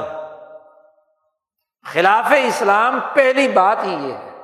خلاف عقل، خلاف انسانیت کہ آپ نے زر کو اصل قرار دے دیا۔ اور ایڈم اسمتھ نے لکھا کہ برطانیہ اگر ترقی کرنا چاہتا ہے تو دنیا بھر سے زر کھینچ کر اپنے پاس لائے۔ کیونکہ جس کے پاس زر ہوگا ہاں جی وہ طاقتور ہوگا۔ وہ لوٹ بھی لے گا، وسائل بھی حاصل کر لے گا، چوری ڈاکے کی ضرورت ہو تو وہ بھی پورا کر لے گا۔ ہاں جی۔ دجل و فریب کی ضرورت ہو تو وہ بھی کر لے گا۔ گویا کے جنس کے بجائے زر کو اصل بنا دیا گیا۔ اچھا۔ جب تک مرکنٹائلزم تھا، تجارتی نظریہ زر کے تحت نظام چل رہا تھا یورپ میں تو بیس، پچیس، تیس، چالیس سال ہاں جی ایڈم اسمتھ کے بعد اس زرعی پالیسی کے مطابق نظام استوار رہا۔ لیکن جب پیداواری عمل صنعتوں کے ذریعے سے، صنعت کے ایجاد ہونے کے بعد پیداوار کا پہیا بڑا پیداوار وافر مقدار میں آنا شروع ہو گئی، تو اب اس پیداوار کے ذریعے سے بھی دولت کھینچنے کا عمل۔ سرمایہ داری وجود میں آ گئی سرمایہ کی تخلیق ہو گئی۔ وہ سرمایہ جس کے پیچھے بنیادی طور پر ایک ایسی چیز کو مرکز اور اصل قرار دے دیا گیا جو براہ راست انسانی حاجت والی نہیں تھی۔ اور جب پیداوار بڑھی تو پیداوار سے کسی انسانی ضرورت کی تکمیل ثانوی درجے اختیار کر گئی پہلے درجے میں اس پیداوار کو ذریعہ بنایا جائے مزید زر اکٹھا کرنے کا۔ گویا کہ زر خرچ کریں کسی جنس اور چیز کو تیار کرنے میں اور پھر اس چیز کو بیچ کر مزید زر لائیں۔ تو اب تبادلہ اشیا نہیں، تبادلہ زر ہے بواسطہ شہ بواسطہ جنس۔ حالانکہ جنس اصل تھی۔ پہلے ہوتا تھا تبادلہ جنس جنس کے ساتھ، اور زر درمیان میں تعاون کا کردار ادا کرتا تھا تاکہ تبادلہ اجناس کا عمل آسانی سے پورا ہو۔ اور اب معاملہ کیا ہو گیا؟ الٹا ہو گیا۔ کہ سرمایہ دار زر خرچ کرے، فیکٹری لگائے، کارخانہ لگائے، کام کاج کرے، اور اس سے اس کا مقصد مزید زر اکٹھا کرنا ہے۔ وہ جو درمیان میں خرید و فروخت کے نام پر بے ہو رہی ہے، وہ بے تو صرف ذریعہ ہو مزید زر اکٹھا کرنے کا۔ تو دین اسلام کے سسٹم سے بالکل متصادم سسٹم، متصادم کیا ہے؟ سوچ پیدا کر دی۔ اور پھر اس عمارت پر ہاں جی عقل مند جو سرمایہ داری کے تھے، جو لوگوں کے سوالات ابھرے، استحصالی صورت پیدا ہوئی، تو انہوں نے پھر کیا ہے؟ سرمایہ داری کے یہ تمام اصول اس کی اساس پر مرتب اور مدون کیے، جسے سرمایہ داری کی اکنامکس کہا جاتا ہے۔ یہ وہ استحصالی عمل ہے کہ جس میں بے ثانوی حیثیت رکھتی ہے، زر اصل حیثیت رکھتا ہے۔ یہ وہ بنیادی کانسیپٹ اسی کی احساس پر عالمی استحصالی نظام بنا پھر ظلم سب سے بڑا یہ ہوا کہ یہ زر یا یہ سب اجناس جو سرمایہ داروں نے پیدا کرنی تھی، اس کے لیے ایک کمپنی بنا لی۔ اور کمپنی کو ایک لیگل پرسن بنا لیا۔ یعنی وہ جو لوٹنے والے، اس سے زر اکٹھا کرنے والے ہیں، وہ اس کمپنی کے پردے کے نیچے چھپ گئے۔ جتنے فائدے اور منافع یا زر اکٹھا کرنے کا عمل ہو، اس کے مالک تو وہ سات ڈائریکٹر ہوں گے جو اس کمپنی کے ہیں۔ اور اگر کمپنی دیوالیہ ہونے لگے یا نقصانات ہوں، تو پھر کہا جائے کہ جی یہ اس کمپنی کے ساتھ اس کا تعلق ہے، جتنے بھی نقصانات ہیں، وہ اس لیگل پرسن سے یعنی سب سے بڑا ظلم یہ ہوا کہ ایک انسانی شخص کے بجائے ایک قانونی شخص وجود میں لے آئے۔ کمپنی ایک قانونی شخص ہے۔ ایسٹ انڈیا کمپنی ایک قانونی شخص یعنی جو شرکت کا فقہی قانون تھا، اس سے بالکل متصادم۔ کبھی نظام معیشت میں، دنیا بھر میں شرکت یا کمپنی جو ہے، وہ قانونی شخص نہیں بنی۔ اس سرمایہ داری نظام نے اسے قانونی شخص بنا دیا۔ کہ جو بھی کچھ ہے، وہ اس قانونی شخص قانونی شخص ڈوب گیا یا قانونی شخص تر گیا۔ اب جو اس کے پردے کے نیچے لوگ بیٹھے ہوئے ہیں، زر اکٹھا کر رہے ہیں۔ زر اکٹھا کرنے کا کام اپنے نام سے کرتے تو پتہ چلتا۔ اور یہاں اپنے نام کے بجائے ایک بہت بڑا پردہ چھپا لیا اوپر سے۔ تو خرابی اس نظام معیشت کی، زر کو بنیاد بنانا۔ اور زر پر سود وصول کرنا۔ جسے ہم سود کہہ رہے ہیں، جسے ہم استحصالی نظام کہہ رہے ہیں، اس کی بنیاد یہ ہے۔ بے ثانوی حیثیت رکھتی ہے اب ذرا دیکھیے کہ عالمی استحصالی نظام تو یہ ہے۔ اب اس کے ذیل میں اس کی چھتری کے نیچے ان دونوں باتوں کو مان کر کہ کمپنی قانونی شخص ہے اس قانون کو مان کر کہ زر اصل ہے اور زر سے زر کمانا ہے۔ اور جنس درمیان میں کیا ہے؟ اس کا ذریعہ ہے۔ اسی پر پورا بینک کھڑا کیا گیا۔ ہاں جی اسی کے مطابق بالیاتی نظام بنایا گیا۔ اس کے ذیل میں ملکوں کے اسٹیٹ بینک بنائے گئے۔ پھر اس اسٹیٹ بینک کے تحت بینکنگ سیکٹر کھڑا کر دیا گیا۔ بینک کا کام زر تخلیق کرنا کیپٹل بنانا اور دوسری طرف کمپنیوں کو زر دینا۔ اس کی اپنی ساخت کسی جنس کے لین دین سے وابستہ نہیں ہے بینک کی۔ اس کا کام ہے لوگوں کی بچتوں کو جمع کر کے کیپٹل تخلیق کرنا۔ اور یہ کیپٹل تخلیق کر کے جی کمپنیوں کو دینا جو قانونی شخص ہے۔ اچھا اب آپ بتلائیے کہ اس پورے منظر نامے میں اسلامی بینکاری کس جگہ پر کھڑی ہے؟ جی زر سے زر کمانا ہے، اس کا سود طے شدہ ہے۔ اور وہ سود یا زائد رقم وصول کرنا لازمی اور ضروری ہے۔ جب اس کانسیپٹ پر پورا مالیاتی نظام استوار ہوگا کہ زر سے زر کھینچنا ہے۔ بے درمیان میں واسطہ ہے۔ اب ماشاء اللہ ہمارے مذہبی طبقوں کو لگا دیا کہ جی چونکہ ریاست اسلام کے نام پر لی ہے، تو تم اس میں کوئی اسلام کاری کرو پچر لگاؤ۔ یہ دو اصول نہیں چھیڑ سکتے آپ۔ کہ زر سے زر کمانے پر پابندی نہیں ہونی چاہیے۔ جی۔ اور نہ ہی کمپنی کی جو قانونی تشخص ہے، اس کو آپ چیلنج کریں گے۔ ان کے اصولوں کے بعد اب اسلامائزیشن کرو۔ اسلامی بینکاری کا نظام بناؤ۔ اب آپ دیکھیے، بینک جو ہے زر سے کمپنی کو دیتا تھا اور کمپنی اس سے جو بھی کچھ کام کرتی ہے وغیرہ وغیرہ۔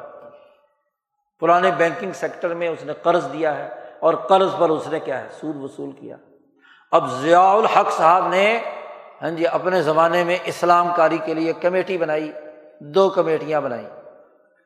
Governor state bank Ghulam Ishaq Khan جو اس زمانے میں تھے، ان کی سربراہی میں اور ایک آپ کے ایک بڑے عالم کی سربراہی میں۔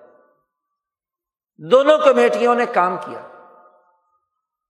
تو اسحاق خان نے جو رپورٹ جاری کی اسلامی بینکاری کے حوالے سے، تو اس نے ضیاء الق صاحب سے رپورٹ کے شروع میں اس نے یہ بات کر دی۔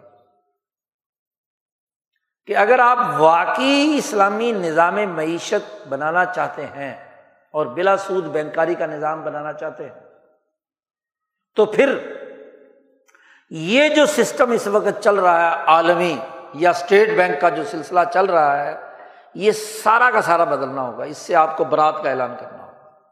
ٹیکنیکلی طور پر اس معاشی سسٹم کے اندر رہتے ہوئے بینک بلا سودی نہیں ہو سکتا۔ کہ جب زر سے زر کمانا ہے اور زر سے زر کمانا اس کے بغیر ممکن نہیں ہے کہ سود کا لین دین ہو۔ عالمی نظام کے ساتھ آپ وابستہ ہیں۔ آپ کا بینک ان کے تابے ہے۔ اور جس کی واضح مثال پرسوں کی تیس نومبر کی حرمت سود سیمینار کے اندر گورنر اسٹیٹ بینک کا اور وزیر خزانہ کا ہاں جی وہ کال ہے جس میں اس نے صاف طور پر کہا کہ ہمارا ملک تجویز پیش کی گئی تھی ایک بڑے عالم کی طرف سے کہ اب آئندہ سودی بینکوں کی برانچیں نہ بنائی جائیں۔ صرف اسلامی بینکوں کی برانچوں کو بنانے کی اجازت دی جائے۔ اور پابند کیا جائے سرکار سے کہ وہ کیا ہے؟ اسلامی بینکوں میں پیسے رکھے۔ جی جو اسلام کے بینکاری کے نام پر بنائے گئے۔ تو اس نے کہا وزیر خزانہ نے اسحاق ڈار نے، غلام اسحاق سے لے کر اسحاق ڈار تک۔ جی۔ اس اسحاق ڈار صاحب نے کہا کہ دیکھو، ہمارا تو سرکاری کوئی پیسہ ہوتا نہیں، ہمارا پیسہ تو سارا ہی باہر سے مانگے تانگے کا ہوتا ہے، ادھار کا ہوتا ہے۔ تو باہر سے جو ادھار لیں گے، اس کا تو سود دینا ہی دینا ہے نا۔ ان پر تو ہم پابندی نہیں لگا سکتے۔ اور اگر ہم سودی برانچیں بند کر دیں، تو پھر وہ جو پیسہ لے کر جب تک نیچے سے سود نہیں وصول کریں گے، تو باہر کے پیسوں کا سود کیسے ادا کریں گے؟ یعنی جملے تو اس نے دو تین ہی بولے ہیں، لیکن اس نے پول کھول کے رکھ دیا ہے پورے بینکاری، اسلامی بینکاری نظام کا۔ جی جس نے پہلے رپورٹ دی، غلام صاحب کی رپورٹ، کہ ٹیکنیکلی طور پر ایسا نہیں ہو سکتا۔ اور وہی مشکل آج آپ کا وزیر خزانہ کہہ رہا ہے۔ پھر آپ دیکھیے کہ انہوں نے حرکت کیا کی؟ کہ وہ جو زر سے زر کمانے کے درمیان بے تھی، بظاہر بے کی شکل تھی، ہوتی تھی کسی زمانے میں، اب اس سرمایہ داری نظام نے بے کے بجائے اسے قرض ڈکلیئر کیا ہوا تھا کہ کمپنی کو زر سرمایہ اکٹھا کر کے بینک دے گا تو یہ قرض ہوگا اور قرض پر ہم سود وصول کریں گے۔ اور وہ سود عالمی ساہوکاروں اور عالمی سود خوروں جن کے قرضے سے آپ کا بینک چل رہا ہے، ان کو ادا کریں گے۔ اب ان سے کہا کہ آپ اسلامی کام کرو۔ اسلامی کام کیا؟ پہلے تو انہوں نے تجویز پیش کی، جو اسلامی بینکاری والے لوگ تھے، علماء تھے، انہوں نے کہا کہ جی یہ مزاربت اور شرکت پر کام ہونا چاہیے۔ یعنی بجائے اس کو لفظ قرض کے جو بینک کمپنیوں کو دیتا ہے یا بینک کے پاس جو پیسہ آتا ہے، اس کے اوپر لفظ قرض ختم کر دو۔ اس کے لیے لفظ مزاربت استعمال کرو۔ یعنی جو اکاؤنٹ ہولڈر سے بینک وصول کرتا ہے، اسے مزاربت قرار دے دیا۔ اچھا جی بال فرض مان لیا۔ وہ جو بندہ ہے، جس نے اکاؤنٹ ہولڈر ہے، اگر شرعی اصطلاح کے طور پر بات دیکھی جائے تو رب المال۔ اور بینک کیا ہے؟ مزارب ہے۔ مزارب کی جتنی شرطیں مزاربت میں بیان کی گئی کیا وہ اس بینک پر پوری اترتی ہیں؟ مزارب کہتے ہیں اس کو جو تجارت عملاً کر رہا ہے۔ تو بینک تجارت کرتا ہے عملاً؟ وہ تو نہیں کر رہا۔ پھر مظاہر کے ذمے ایسی چیزیں لگا دیں اور اس نے ایسی اپنی شرائط رکھی کہ اکاؤنٹ ہولڈر کے سامنے ایک فارم جس میں باری کسی انگریزی لکھی ہوئی ایسی شرائط ہوتی ہیں کہ سارے فائدے مزارب کے ہیں۔ شری طور پر مزارب صرف نفے کا حقدار ہے۔ جو رب المال ہے، اس کا اصل مال بھی، اور اس کے اصل مال پر جو پرافٹ ہوا ہے، اس پرافٹ کا جو شیئر متعین ہو گیا ہے، اور وہ کم از کم نصف ہے۔ جو بھی ان کے درمیان طے ہو جائے، آگے پیچھے چالیس، ساٹھ بھی ہو سکتا ہے، ساٹھ، چالیس ادھر بھی ہو سکتا ہے، جو بھی طے ہوا ہے، تو پیسے والے کا پیسہ اصل اور اس کے ساتھ جو اس کا پرافٹ ہے، وہ اسے ملے گا اور مزارب کو صرف اور صرف اس کا پرافٹ ملے گا۔ لیکن یہاں کیا ہے اس مزاربت میں؟ کہ اسلامی بینک مزاربت کی فیس بھی لیتا ہے۔ اور اگر نہ وقت پر آئے تو پلنٹی بھی لیتا ہے۔ اور پتا نہیں کتنی سینکڑوں شرطیں بینک سے کروائی جا رہی ہیں۔ اچھا پھر بینک کیا ہے؟ ایک قانونی شخص ہے۔ ایم سی بھی ایک قانونی شخص ہے، مثلاً۔ میزان بینک ایک قانونی شخص ہے۔ یعنی مزارب قانونی شخص ہو گیا۔ شریعت اور اسلام کے نقطۂ نظر سے قانونی شخص کا تو کوئی وجود ہی نہیں ہے۔ تو مزاربت کیسی؟ مزاربت تو کسی انسان، حقیقی انسان سے ہونی ہے۔ یا ایک قانونی شخص سے ہونی ہے۔ تو اکاؤنٹ ہولڈر اور بینک کے درمیان جو رابطہ ہے، شریعت کے نظام معیشت کے مطابق غلط۔ مظاہر کہ وہ کام ہی نہیں ہے جو بینک نے سنبھال لیا ہے۔ وہ کفیل کفالا بھی ہے، وکیل بھی ہے۔ ہاں جی سارے ہاتھ کٹوا کر اکاؤنٹ ہولڈر اس کے حوالے کر دیتا ہے۔ کیونکہ بینکنگ جو سودی بینک ہے، اس میں بھی تو یہی کچھ ہوتا ہے نا۔ وہاں تو قرض دے رہا ہے وہ۔ بینک کو قرض دے رہا وہ جو مرضی شرطیں لگائیں۔ اب آپ کو بھی ویسے ہی ناچنا ہے، جیسے سودی بینک ناچنا ہے، ویسے ہی نچوانا ہے۔ تو وہ ساری شرطیں آپ نے مزاربت کے ٹائٹل سے کیا ہے، یہاں پیدا کر دی۔ پھر یہ کمپنی بینک جو مزارب ہے، خود عمل نہیں کر رہا۔ ایک اور قانونی شخص کو کمپنی کو دے رہا ہے۔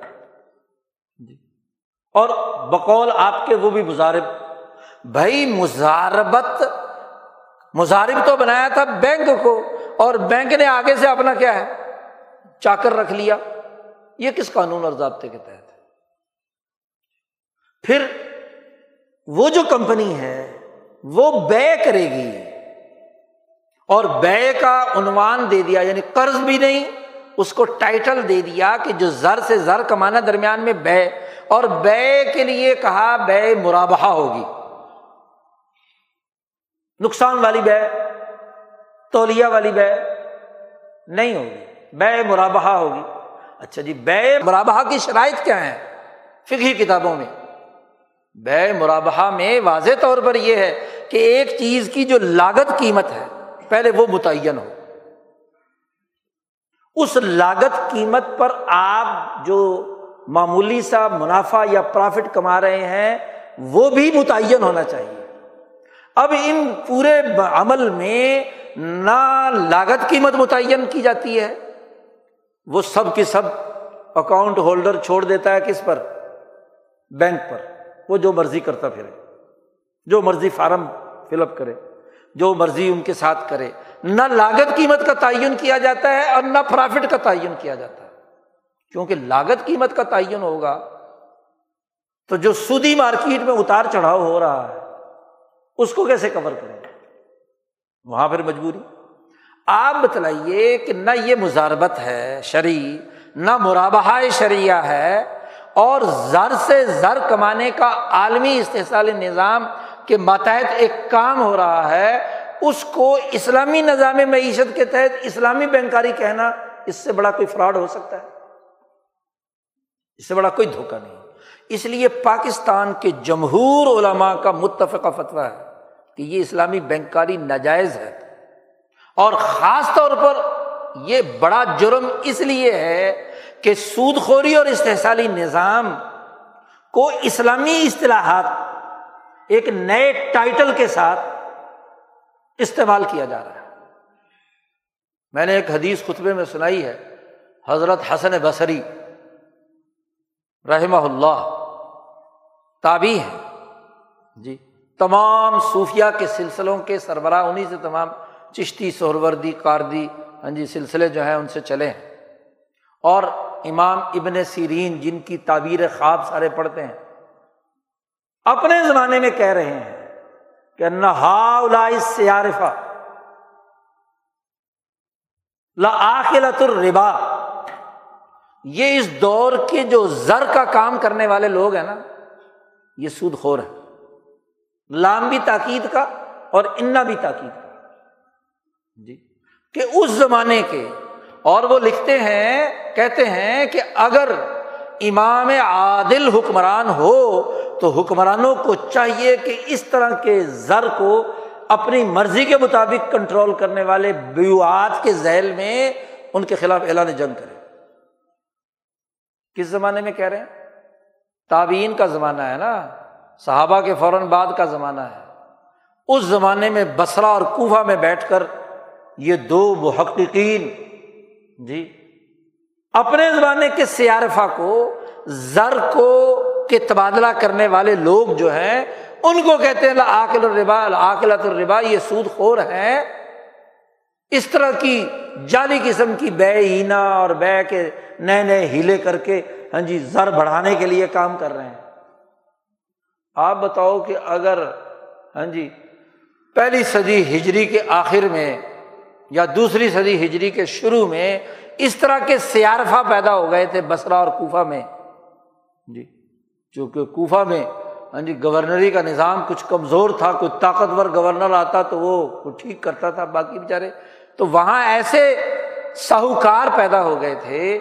تو آج چودہ سو سال بعد ایڈم اسمتھ کے پیدا کردہ ساہوکار اور اس کی کمپنیوں کی بنیاد پر عالمی استحصالی نظام کرنے والے، آج کے زر کو کنٹرول کرنے والے سیارفا جو ہیں، زرعی پالیسی کو بنانے والے سیارفا اسٹیٹ بینکس وغیرہ وغیرہ جو ہیں، یہ لاقلت الربا نہیں ہے۔ تو وہ ربا کیسا تھا؟ ایسا ہی۔ وہ کھلے عام کوئی زر کو دے کر اس سے سود تو نہیں وصول کرتے تھے۔ وہی اسی طرح کے ہیلے بہانے۔ تو یہ جو نام نہاد اسلامی بینکاری ہے، یہ ہیلوں پر کھڑی۔ خود ان لوگوں کا اعتراف ہے جو لوگ یہ بینکاری کا نظام بنانے والے ہیں کہ یہ کوئی مثالی اور اعلیٰ نظام اسلام نہیں ہے، بلکہ یہ ہیلوں پر کھڑا ہے۔ تو بھائی جب ہیلوں پر کھڑا ہے تو اس اسلامی نظام قرار دے کر اس کے نفاذ کے لیے کوششیں کرنا تو اس کا مطلب یہ ہے کہ یہ ہیلے بڑھتے بڑھتے اسی سرمایہ داری نظام کے لیے مبد و معاون ہے جو عالمی استحصالی کردار ادا کرنے والا ہے۔ اگر اس زرعی پالیسی سے ملکوں اور قوموں کا استحصال ہوتا ہو، لوٹ مار ہو رہی ہو، مزدور کے حقوق پر ڈاکہ ڈالا جا رہا ہو بے کے نام پر، معاہدوں میں جکڑ کر، جعلی عقود کے ذریعے سے فارم بھروا کر، تو اس سے بڑھ کر اور کیا ظلم ہوگا؟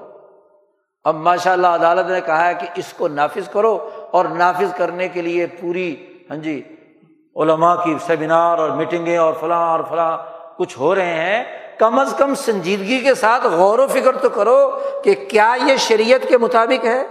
اور یہ جو بنانے والے ہیں خود ان کے اساتذہ، ان کے برابر کے مفتی، کیا ان کی اس بات سے مطمئن ہے؟ انہوں نے تو واضح طور پر لکھ دیا ہے کہ یہ حرام ہے، بلکہ سودی بینکاری کے مقابلے میں زیادہ گمراہ کن اس لیے ہے کہ اسلام کے نام سے آپ اس کو تو توبہ کی توفیق بھی نہیں ہوگی۔ جو سودی بینک سے لین دین کر رہا ہے، اس کو پتا ہے کہ بھی سود ہے، تو اس سے مجھے بچنے کی ہر ممکن کوشش کرنی چاہیے۔ لیکن جو اسلام کے نام پر حلال سمجھ کر اس تمام کو کام کر رہا ہے، اسے توبہ کی توفیق ہوگی۔ اس کے بارے میں تو خطرہ ہے کہ کہیں ایمان ہی سلب نہ ہو جائے، کہ وہ اس پورے نظام کو سوسائٹی پر مسلط کرنے کے لیے کردار ادا کر رہا ہے۔ تو حقائق دیکھیے، پھر عجیب بات ہے۔ سودی بینکاری میں بینک کا پرافٹ بہت تھوڑا۔ کل جو پرسوں گورنر اسٹیٹ بینک نے آداد و شمار جاری کیے ہیں، اس نے کہا کہ پچھلے دس سالوں میں باقی بینک جو ہے، اگر بیس بائیس فیصد انہوں نے گروتھ کی ہے، تو اسلامی بینکوں نے پچیس سے چھبیس فیصد تک گروتھ کی ہے۔ یعنی سودی بینکوں کے مقابلے میں زر زیادہ اکٹھا کیا ہے اسلامی بینکوں نے۔ اس نے کہا، پانچ ہزار۔ ہاں جی ارب اکاؤنٹ ہولڈر ہیں اسلامی بینک۔ ستر کھرب کے اثاثے ہیں اسلامی بینکوں کے۔ اور پچھلے دس سال میں اس کا گروتھ ریٹ باقیوں کے مقابلے میں بیس، اکیس فیصد زیادہ ہے۔ تو باپ بتائیے کہ ایک عالمی نظام استحصال کر رہا ہے۔ آپ اس کو سودی کہہ رہے ہیں، اسے ناجائز قرار دے رہے ہیں۔ اب اس استحصالی نظام کے لوگ اور بالخصوص دنیا بھر کے یہودی بینک وہ اسلامی بینکاری اختیار کر رہے ہیں کہ وہ جو پہلے لوٹ مار بیس اکیس فیصد کرتے تھے، اب وہ چوبیس پچیس فیصد ہو رہی ہے، تو استحصال بڑھ گیا یا استحصال کم ہوا؟ اسلامی بینکاری سے تو استحصال کم ہونا چاہیے تھا، یہاں تو بڑھ گیا۔ تو کم از کم جو بنیادی امور ہیں شریعت کے ساتھ ایسا سنگین مذاق کرنا، اس سے تو بہت زیادہ خطرناک صورتحال ہے۔ اس لیے ان علماء نے بھی تشویش کا اظہار کیا ہے کہ یہ اس طرح کے نظام بنانا دراصل کیا ہے، اسلام کے ساتھ مذاق کرنا ہے، کھیل تماشا بنانا ہے۔ عالمی نظام بدلا نہیں استحصالی نظام بدلا نہیں، صرف چند اصطلاحات کو ہاں جی شرعی اصطلاحات کو استعمال کر کے لوگوں کو بے وقوف بنانا اور اسے نافذ کرنے کے لیے ہاں جی دعوے کرنا اور حکومتی وعدے کرنا، یہ بات درست نہیں ہے۔ اللہ تعالیٰ ہمیں شریعت کے نظام کو صحیح طور پر سمجھنے اور حلال و حرام کے اس بنیادی نظریے کو سامنے رکھنے، جس کی اساس پر انسانی معاشرے ترقی کرتے ہیں، اس کی توفیق عطا فرمائے اور ظلم کے اس استحصال کے نظام سے ہمیں نجات حاصل کرنے کی توفیق عطا فرمائے۔ وہ آخر داوانہ الحمد للہ رب العالمین